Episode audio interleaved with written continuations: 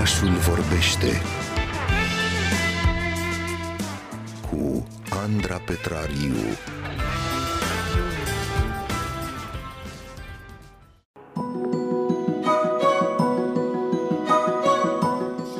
Trăim cu minciunile în noi, în fața noastră, le spunem, le acceptăm din partea celorlalți, uneori le ignorăm, alteori le sesizăm, poate că le spunem din dorința de a nu răni, poate că o facem dintr-o frică înțeleasă sau neînțeleasă, poate că o facem chiar în joacă, dar cu toții cred că apelăm la ele mai mult sau mai puțin, atât noi adulții cât și copiii.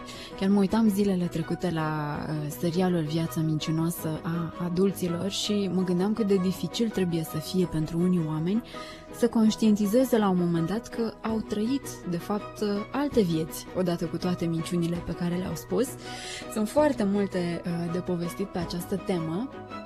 Dar vă propun să ne așezăm acum pe canapeaua orașului și să aflăm mai ales cum începem de fapt să mințim, să ne întoarcem puțin în copilărie.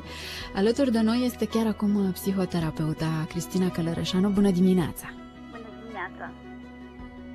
Aș vrea să vă întreb mai întâi, am putea trăi oare fără să spunem deloc minciuni? Puțin probabil, pentru că nu în sensul că n-am putea să ne educăm suficient de bine sau că n-am putea să construim principii suficient de sănătoase, ci până la urmă sunt atât de multe nuanțe în această nevoie de a schimba, să spunem, adevărul, de a deforma puțin realitatea, încât face parte aproape din structura noastră. Este o încercare până la urmă de a ne feri de anumite lucruri neplăcute sau de a încerca să evităm pe cât posibil anumite situații pe care nu ni le dorim. Chiar mă gândeam cum ar fi să fim așa sinceri toți unii cu alții și să spunem în față tot ceea ce gândim. Cred că ar fi destul de dificil. Da. Cred că ar fi destul de dificil de trăit în felul acesta, să spunem, conform expresiei populare, verde în față, să spunem totul verde în față. Cred că lucrul ăsta ar genera o mulțime de alte frustrări și ostilități și în cele din urmă ar duce la o situație foarte conflictuală, pentru că de aici pleacă de foarte multe ori nevoia aceasta de a nu spune întocmai adevărul sau de a nu spune întocmai ceea ce gândim sau ceea ce simțim, din ideea de a nu produce o trăire sau stare conflictuară în relație cu celălalt sau cu ceilalți în funcție de contextul în care ne aflăm. Până la urmă, minciuna, dacă vreți să o numim așa generic, are destul de multe capitole. Lucrurile se schimbă treptat pe măsură ce creștem și capătă cu totul alte semnificații. De exemplu, atunci când suntem foarte mici, atunci când vorbim de copii, până la un punct, ideea aceasta că ei încep să mintă are legătură, în fapt, cu ceea ce noi înțelegem mai târziu prin minciună, ce are legătură cu faptul că ei, în perioada lor inițială de dezvoltare, nu au capacitatea de a delimita foarte clar între imaginar și realitate. Cu alte cuvinte, adesea granița dintre acestea două se confundă și copiii, da, pendulează între cele două, amestecându-le până la un punct. Mai mult decât atât, o bucată bună de vreme, ceea ce predomină în cazul copiilor este principiul plăcerii, în defavoarea, să spunem, realității, așa că ei vor fi tentați să-și construiască anumite gânduri, anumite întâmplări, anumite idei, ca să compenseze poate lucrurile pe care nu le au sau care îi frustrează foarte tare prin absența lor. Mă gândeam că am putea spune că, de fapt, copiii sunt foarte buni scenariști, pentru că știu să creeze întotdeauna câte o poveste și ce mi se pare mie fascinant este faptul că, pe lângă faptul că le creează, știu să și țină pasul cu ele, sunt foarte atenți, să nu greșească anumite detalii. E o treabă foarte serioasă și minciuna. E adevărat, întrebările și detaliile și întâmplările sunt uneori atât de bine povestite încât nici prin cap nu ți-ar trece că nu s-a întâmplat așa cum spune copilul. Mă uitam, citam un studiu mai vechi realizat de Universitatea din Waterloo și aflam că copiii de 4 ani ar minți în medie la fiecare 2 ore, iar cei de 6 ani ar minți în medie la fiecare oră. Așadar, chiar o treabă cu adevărat serioasă. Și mă gândeam, totuși, ei conștientizează că poveștile acestea sunt inventate și că uneori ar putea să facă rău?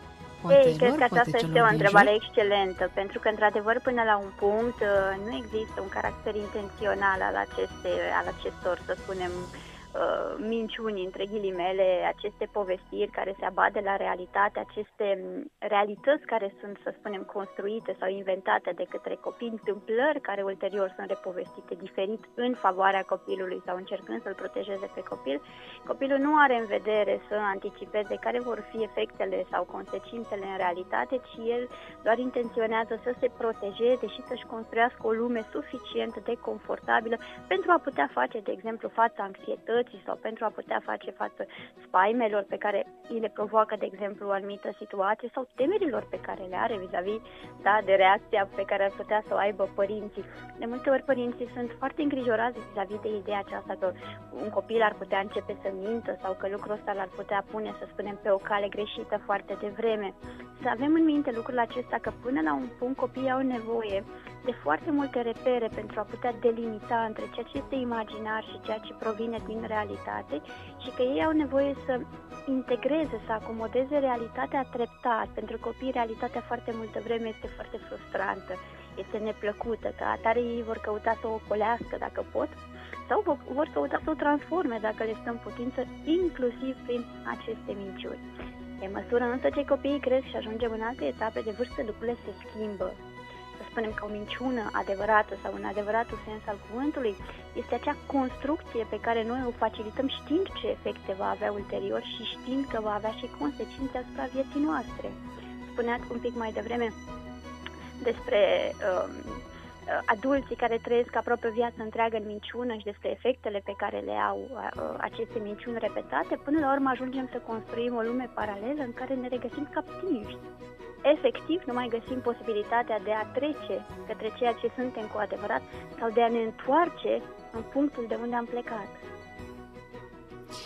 Cum ar trebui însă să abordăm această discuție cu copiii și mai ales când ar trebui să le vorbim despre minciuni și mai ales e bine să folosim eticheta aceea de mincinos atunci când vorbim cu cei mici, să le spunem că le va crește nasul și așa mai departe? Cred că Pinocchio este o metaforă foarte frumoasă, dar cred că această metaforă trebuie privită în toate nuanțele ei. Problema nu este doar că lui Pinocchio îi crește nasul, ci problema este că el trece printr-o serie de experiențe în care, da, la final, să spunem, are șansa să învețe ceva din ele. Despre asta este vorba, nu doar despre a reproșa, nu doar despre a certa sau despre a arăta cu degetul, ci despre a ajuta copilul să învețe ceva din experiența respectivă. Întotdeauna este binevenită o discuție, ținând cont de vârsta și posibilitățile copilului, nu pentru a-l arăta cu degetul, ci pentru a-i arăta care sunt lucrurile care se bat cap în cap, cum se vede de la noi, cum se simte de la noi, de exemplu, că uneori celălalt se poate simți rănit sau uneori celălalt poate fi extrem de supărat pe seama ceea ce a auzit. Copiii au nevoie de o oglindă, mai degrabă decât să aibă nevoie, să spunem așa, de un gardian sau de cineva care îi ceartă. Ei au nevoie de o oglindă în care să se poată vedea și să poată reflecta la ceea ce fac. Mai târziu, desigur, că lucrurile se pot schimba sau nu, în sensul că sunt foarte mulți adulți care nu pot să discute despre lucrurile acestea supărătoare sau încearcă cât de mult posibil să le evite sau să le ocolească tocmai pentru că sunt supărătoare și produc destul de multă anxietate. Este bine să vorbim cu celălalt dacă ceva ne deranjează, nu de ideea de a-l face mincinos, ci în ideea de a-i transmite, da, cum simțim noi, da, cum este pentru noi să trăim alături de el în minciunile lui. Mă gândeam că și adulții, așa cum spuneam, mint foarte mult, îi mint chiar și pe cei mici, iar ei simt, nu? Minciuna venită de la adulți. Ar trebui să le atragă atenția în acest sens? Se întâmplă oare lucrul acesta? Problema este un pic mai delicată. Foarte mulți părinți consideră, sigur, că sunt unele lucruri pe care copiii nu ar trebui să le știe sau nu fac parte din, să zicem, vârsta la care ei au ajuns, ceea ce este adevărat, copiii au nevoie să fie protejați, copiii au nevoie să fie îngrijiți de către părinților, dar nu în sensul de a fi ținuți, să zicem așa, foarte departe sau de a fi mințiți cu privire la unele lucruri, ci în sensul de a avea acces doar la acea bucățică pe care ei o pot tolera sau pe care ei o pot integra. În momentul în care mințim foarte des copiii, creăm următorul efect în mintea lor. Ei devin foarte confuzi și se construiește, să spunem, premisa neîncrederii. Nu mai știu pe ce să se bazeze, nu mai știu unde să situeze reperul. Intuiția lor le spune că nu au de unde să apuce o situație. Ei simt ceva, aud altceva. Ei văd ceva, dar li se spune altceva. În momentul acela, această confuzie va produce treptat o reacție în lans care mai târziu va genera un copil extrem de nesigur, care va căuta în permanență validare sau va căuta siguranța doar în exteriorul lui, la celălalt. Am văzut că la editura Pandora M a fost publicată o carte care se numește O minciună mare cât un elefant, care înțeleg că le vorbește celor mici despre minciunile acestea mărunte, să le spunem așa, dar care odată adunate se transformă într-o minciună mare cât un elefant, așa cum spune și titlul. Un elefant care își face de cap în stomacul celor mici, care îi împiedică să se joace, să doarmă, să râdă.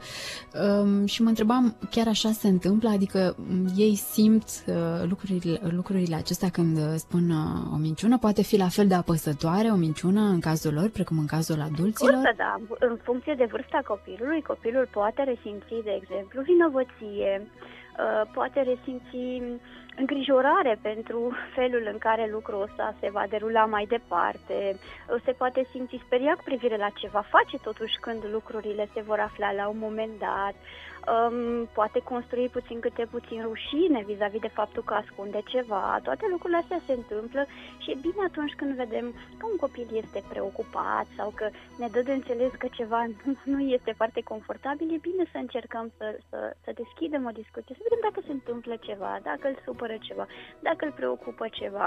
Ideea aceasta de a păstra o comunicare deschisă, chiar și despre lucrurile care sunt mai neplăcute sau care, să spunem, ne-ar putea speria, ne-ar putea îngrijora, este o invitație binevenită. Nu înseamnă că un copil îi va da curs imediat, dar înseamnă că știe că este acolo.